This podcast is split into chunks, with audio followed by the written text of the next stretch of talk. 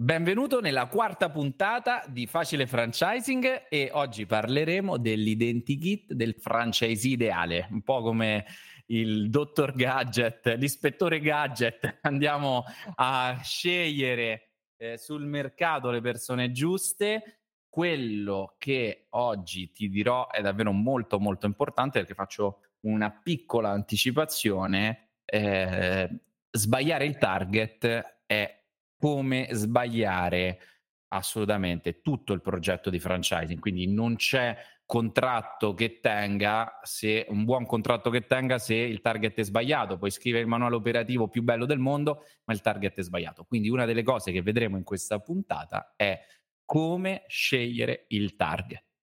Però prima di tutto, sigla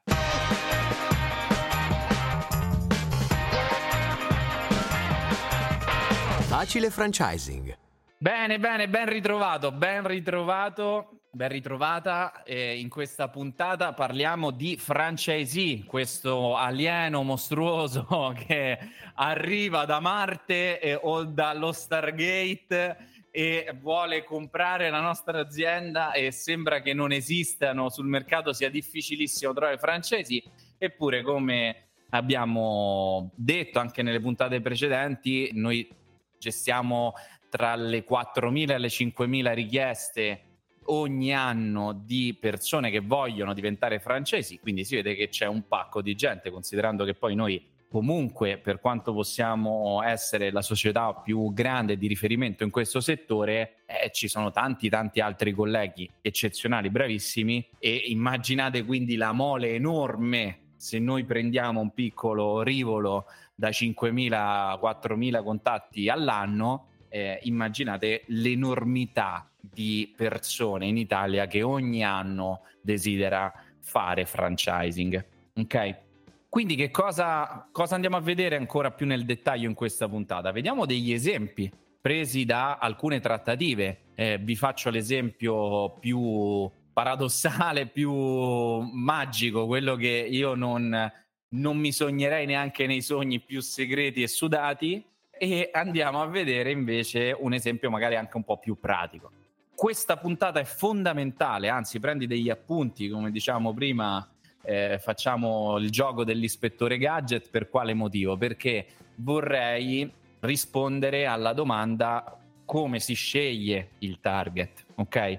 Quindi è davvero molto molto molto importante oggi, prima di tutto, immaginare e capire qual è il contesto e poi all'interno di questo contesto, come se fossimo davanti a un bel banchetto nuziale con tanti aperitivi, tante cose buonissime, capire cosa vogliamo andare a cercare in questo buffet bellissimo.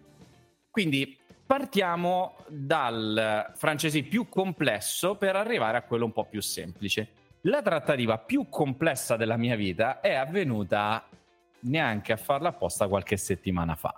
E ormai mm, sono dieci anni che bazzico nel mondo del franchising, 15 che faccio impresa e non mi è mai successo di gestire una trattativa come quella che ho gestito veramente qualche settimana fa per un brand che è Macete e mi auguro di portarla a termine o mi auguro che quando uscirà questa puntata sia già portata a termine e non vedo l'ora di raccontare nel dettaglio nomi e cognomi che adesso ancora non posso, non posso citare. Mi, mi scrivono questi ragazzi, gli daremo un nome di fantasia, Mario e Luigi, così la Nintendo è contenta. adesso poi la Nintendo ci, ci fa causa. Quindi Mario e Luigi sono due ragazzi che hanno una holding di investimenti che investono in società in ambito sanitario e si sono presentati eh, chiedendo informazioni su Macete. La prima cosa che io gli ho detto è: Mi spiace, ma eh, sulla vostra zona non possiamo aprire. Arrivederci, grazie. E li ho liquidati con una mail. A quel punto loro mi dicono: No, però noi in realtà vorremmo anche aprire in un'altra zona di quelle che vedo nell'elenco delle zone disponibili. Eh, facciamo un incontro.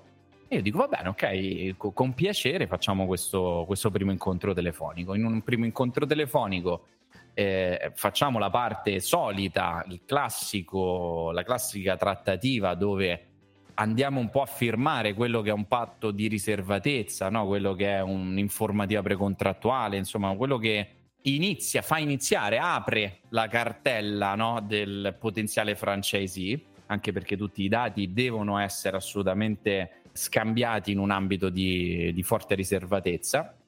Loro me lo firmano tranquillamente e fissiamo la video call. A questa video call succede eh, l'inimmaginabile perché si presentano con eh, tutti i bilanci di tutti i francesi, i bilanci della casa madre, i bilanci della rating, i bilanci di tutti i nostri clienti che in qualche modo si riuscivano a reperire dalle campagne pubblicitarie o dal nostro sito e arrivano con, già con un previsionale fatto già da loro. Quindi un, un lavoro che mi ha lasciato per qualche minuto completamente spiazzato perché solitamente non ti aspetti questo livello di professionalità da un franchisee. Loro sono arrivati veramente iperstrutturati con un loro conto economico previsionale della possibile apertura basata su degli studi fatti sui bilanci degli attuali francesi in relazione alle zone dove loro hanno aperto. Quindi, beh, chiaro, immagino su Bologna ci sono dei bei numeri perché c'è un bacino d'utenza più alto, mentre invece su Parma magari ci sono dei numeri un po' più bassi perché il bacino d'utenza è un po' più basso, avevano già fatto praticamente tutto il lavoro. Quindi io sono rimasto oggettivamente spiazzato e a quel punto ho, mm, mi sono posto come potevo, no? E quindi ho detto ragazzi, eh, come posso aiutarvi? In che modo posso aiutarvi? E loro mi hanno fatto delle domande estremamente tecniche su aspetti legati ai bilanci, alle modalità di lavoro, sulla gestione finanziaria e economica delle, dei punti vendita, quindi abbiamo fatto una trattativa proprio tanto tanto tanto tecnica e abbiamo costruito un progetto ambizioso per quasi tutta l'Emilia Romagna, una parte del Veneto, una parte della Lombardia. Vediamo come va avanti. Quindi sicuramente il target più difficile che tu ti possa trovare a gestire è sicuramente quello di una holding o un gruppo di investitori organizzato. Quindi questo sicuramente perché è difficile da gestire? Perché richiede delle competenze quasi da commercialista. Ok, io ho avuto un po' la fortuna di, oltre ad avere tanta esperienza nella gestione d'impresa, aver fatto economia all'università in qualche modo mi ha agevolato. Poi sono anche temi che mi piacciono e che mi diverte studiare in quel caso sono riuscito a gestirla in qualche modo, spero di averla gestita nella maniera più corretta e di portare a casa il risultato. Questa tipologia di trattative chiaramente è lo 0,1%. Ok, quindi un primo target di franchising, ne ho fatte di trattative in passato di questo tipo, ma non così strutturate, cioè abbiamo parlato anche con grandi gruppi, abbiamo parlato con investitori, imprenditori navigati, ma persone così tecniche, così preparate, eh, così strutturate, è davvero la prima volta che mi è capitato un discorso di questo tipo.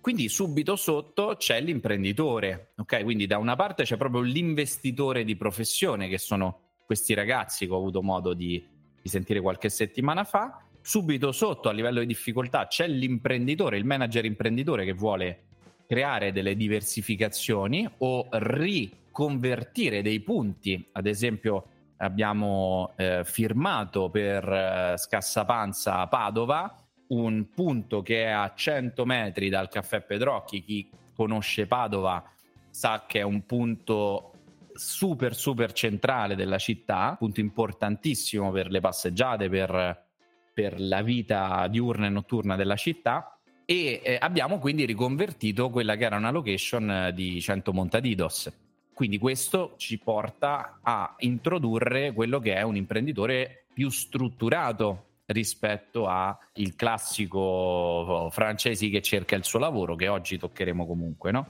Quindi subito sotto troviamo gli imprenditori, i manager imprenditori. In quel caso, eh, come gestire, no? Quindi se eh, con gli investitori la trattativa è estremamente tecnica, basata su dati finanziari, su flussi di cassa, su analisi del cash flow, qui parliamo un po' più dell'aspetto emotivo del voglio investire in un business che funziona e che mi diversifica, che mi dà la possibilità, come dicevamo anche in un'altra puntata, di evitare di fallire perché compro la tua esperienza, compro i tuoi fallimenti, compro quelli che sono tutto quell'enorme mole di errori che sono stati fatti, di ottimizzazione basata su errori, che un imprenditore sa molto bene che vale un sacco di soldi e che vale un tantissimi anni. Quindi molto probabilmente l'imprenditore conosce molto bene questo, questo passaggio perché sa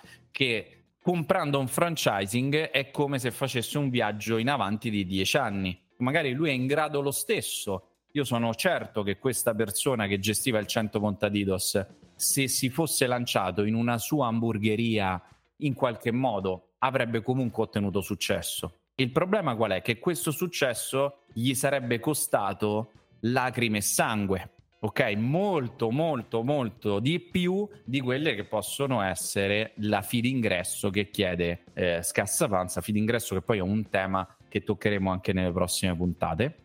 Quindi il concetto chiave per quando c'è una trattativa con un imprenditore è far vedere la solidità del modello di business, far vedere quanto questo modello di business sia frutto di esperienza sul campo chiara, che ci sia know-how, che ci sia un'attività che cresce sistematicamente e che sta ottenendo risultati. Quindi quello che vuole vedere un imprenditore sono i risultati, sono neanche analisi di mercato perché l'imprenditore non, non lavora sulle analisi, vuole vedere proprio il cassetto pieno e i numeri, eh, i flussi di cassa, vuole vedere quello che, che dice il gestionale, ok? Quello che dice la banca sono dei dati molto importanti. Quindi noi quando trattiamo con gli imprenditori lavoriamo molto in una serie di sopralluoghi dove facciamo proprio vedere il business. Subito sotto l'imprenditore eh, entriamo nell'ambito au- autoimpiego, quindi il mondo del franchising è come se fosse diviso in due grandi macro aree, la parte investitore imprenditore e la parte autoimpiego dall'altra. Nell'ambito autoimpiego, quindi la parte investitore poi si dirama eh, in imprenditore manager e investitore puro, dall'altra parte invece nell'ambito autoimpiego abbiamo il, eh, l'autoimpiego familiare o l'autoimpiego di gruppo, quindi magari due amici, due eh, familiari che potrebbero essere marito e moglie o il eh, fratello e sorella o fratello e fratello oppure l'autoimpiego puro, cioè io ditta individuale voglio lavorarci dentro da solo.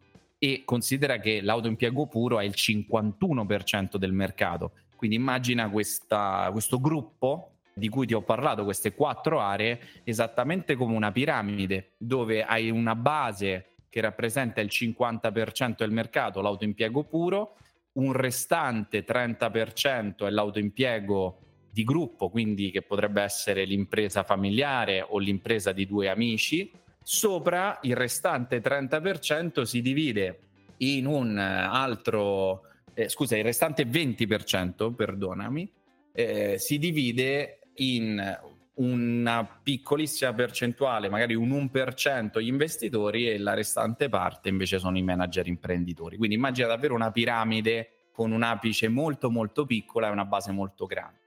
Quindi tocchiamo il, il terzo macro target, quindi quello dell'impresa familiare, quello del, dei due amici. La trattativa in questo caso eh, si fa molto eh, come nell'ambito dell'autoimpiego, più che altro sullo stipendio, perché la maggior parte di queste persone vogliono cambiare vita.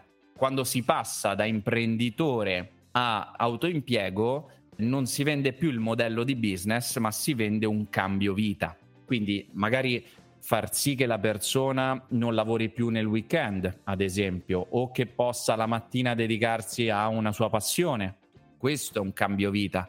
Ad esempio, Tigellas, nostro brand, è un brand che crea un grande cambio vita perché è un'attività eh, prettamente serale e che mh, si fa nel weekend. Quindi le persone che magari la mattina soffrono nello svegliarsi presto o che hanno altre attività, vogliono andare a fa- vogliono fare sport, vogliono fare altre cose, lavoreranno solo nella fascia della scena e poi lavorano nel weekend. Tante persone si stanno avvicinando a Tigellas proprio perché è davvero un bel cambio vita. Ah, un altro brand che ancora oggi non è in campagna parte a settembre, sempre che avrà un driver del cambio vita potentissimo, è Sweet Lab.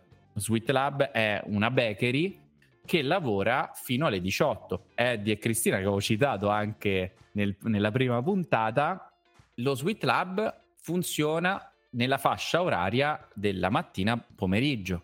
Questo crea un cambio vita, ha un appeal fortissimo per il cambio vita. Loro stessi, che sono genitori di due fantastici bambini, l'hanno costruito intorno alle loro esigenze familiari.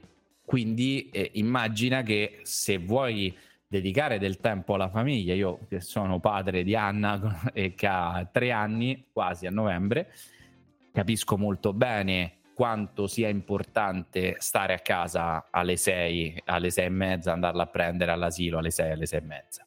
Cosa che magari quando ero più ragazzino, più sbarbato, criticavo, no? A cacchio, cade la penna alle 18. No, quando sei padre ti prendi la responsabilità di voler essere presente alla vita di tuo figlio di tua figlia, capisci l'importanza di andarla magari a prendere all'asilo, di dedicarti quel tempo che non sia quei 10 minuti prima di andare a dormire perché torni a casa alle 8. Quindi comprare un cambio vita, comprare uno Sweet Lab permette davvero di dedicarsi del tempo alla propria famiglia e quindi piace tantissimo a quel target di marito e moglie, ad esempio. Sweet Lab è perfetto per un marito e moglie, è perfetto per due amici, è perfetto per due persone. Perché per due? Perché generalmente questo tipo di attività richiedono due figure, richiedono una figura in cucina e una figura in sala. Quindi tutte quelle attività che richiedono due figure chiave, quindi magari una persona che fa la parte della vendita una parte che, dell'erogazione, no? della consegna del servizio del laboratorio, sempre si sposano molto bene ad avere due soci che siano marito e moglie, che siano marito e marito, moglie e moglie o fratello e sorella, quello che, che preferite, che siano due amici. L'ultimo target dove la parte di cambio vita e di emotività è all'ennesima potenza e a volte veramente basta far capire alla persona che può arrivare a guadagnare di più, perché oggi c'è una grande crisi dello stipendio fisso, no? Ok? E dello stipendio da lavoro dipendente, perché mi rendo conto e lo si vede sui giornali quanto per esempio ci sia tutto l'enorme sciopero degli assistenti di volo in Germania e Francia. Ma questo perché? Perché le persone vogliono, hanno la necessità con una inflazione al, al 7%, adesso gli ultimi dati la danno al 3%, comunque un'inflazione sui beni di consumo primari che sono la, il carrello della spesa comunque sempre sempre molto molto alta. E questo porta le persone a voler guadagnare di più e già il fatto di dire vieni apriti un'altra attività oggi guadagni 1.600 ti porto a guadagnare 2.500 già solo questo crea quell'aspettativa di cambio vita che spinge la persona a fare un investimento è chiaro come ultimo passaggio, poi passo al come, quali sono le domande giuste per individuare il, il giusto target che ti avevo promesso all'inizio di questa puntata. È chiaro che poi l'investimento solitamente segue, è come se fosse una piramide rovesciata, la stessa piramide però rovesciata. È chiaro che chi oggi eh, vuole acquistare un'attività per se stesso e per avere un cambio vita sul proprio stipendio magari ha 5.000, 10.000, 15.000, eh, 20.000 nella migliore delle ipotesi, perché spesso sono appunto lavoratori dipendenti che faticano anche a mettere dei soldi da parte e che magari si devono fare aiutare alla famiglia, ma magari c'è anche chi non ce l'ha la possibilità o la fortuna di avere una famiglia alle spalle che può dare una mano. Salendo sempre sopra, immagina che se sono in due, magari 15 e 15 fa 30, quindi già un qualcosina in più. Salendo, chiaramente arriviamo a cifre anche molto importanti. Su Roma, progetto che abbiamo fatto con Scassapanza, comunque è un, abbiamo firmato un accordo che più o meno vale un milione e lui, eh, l'imprenditore di Scassapanza a Roma, non farà accesso al credito, quindi eh, ne hanno sicuramente anche molto di più. È chiaro che lui rientra in quella fascia alta. Quindi, in conclusione, quali sono le domande da farti quando vuoi individuare il target e perché devi scegliere il target? Quindi, prima rispondiamo al perché. Se scegli male il target, eh, l'attività non funziona, è un buco nell'acqua e non vendi, non vendi affiliazioni, amico mio. Perché? Perché l'autoimpiego cercherà determinati servizi, parlavamo della business school nella puntata precedente, cercherà determinate cose semplici. Un contratto di 30 pagine ad un autoimpiego fa solo paura. Un contratto di 30 pagine a un investitore fa capire che l'azienda è solida.